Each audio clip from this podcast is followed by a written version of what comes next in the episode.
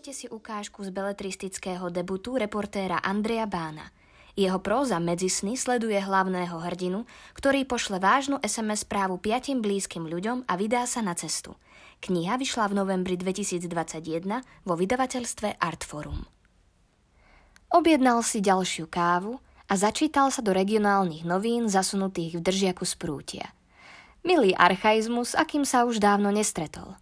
Len čo ich otvoril – v domácej rubrike, teda nie na titulnej strane, čo ho prekvapilo, mu udrela do očí správa, podľa ktorej sa v obci, čo z hodou okolností leží na jeho trase smerom na východ, sa dnes pokúsia o zápis do Guinnessovej knihy rekordov, a to v skutku neobvyklým nápadom.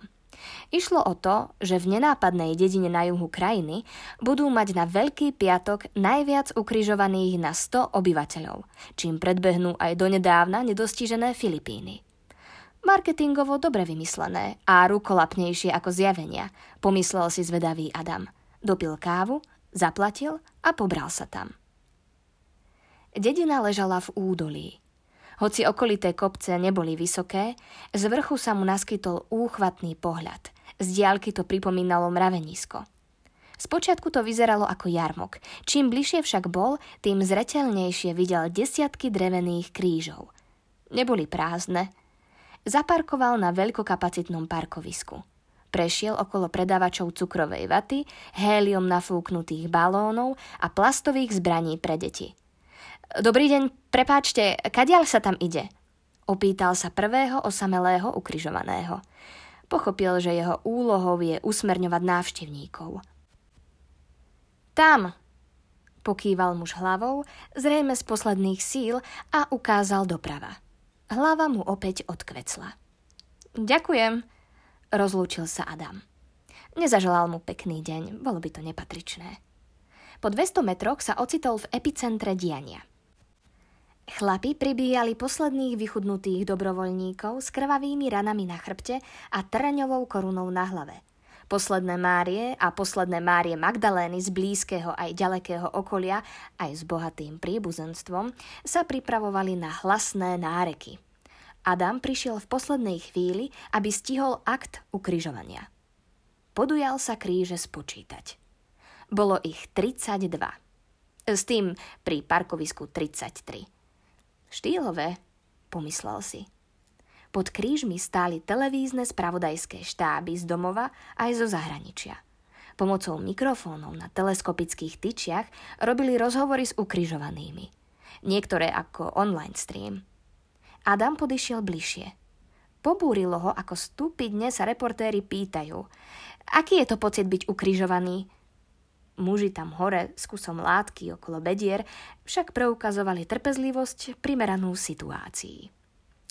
Nie je to najpohodlnejšie, ale hreje ma pri srdci pocit, že dnes budeme najslávnejšou dedinou na svete, povedal jeden. Máme dobrého starostu, urobíme pre ňo čokoľvek, dodal jeho sused. Starosta, ukrižovaný na šiestom kríži sprava, oznámil, že o tretej bude mať tlačovku.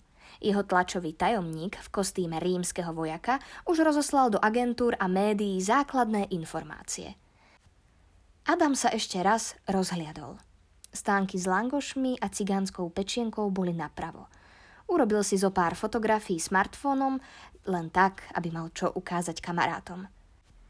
Na okamih sa ho zmocnila pochybnosť, či nie je účastný bezočivého aktu blasfémie, za ktorý by povedzme v takom Pakistane dávno všetkých prítomných odsudili na trest smrti.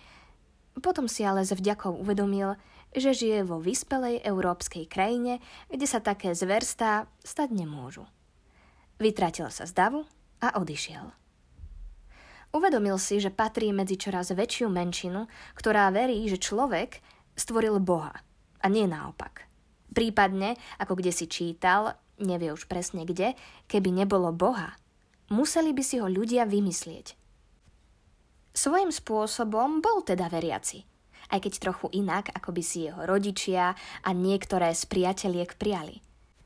Ako modrookého blondiaka, tak povediac árijského typu, ho málo kto považoval za zmes pochádzajúcu z rodokmeňa evanielických, katolíckých a židovských predkov.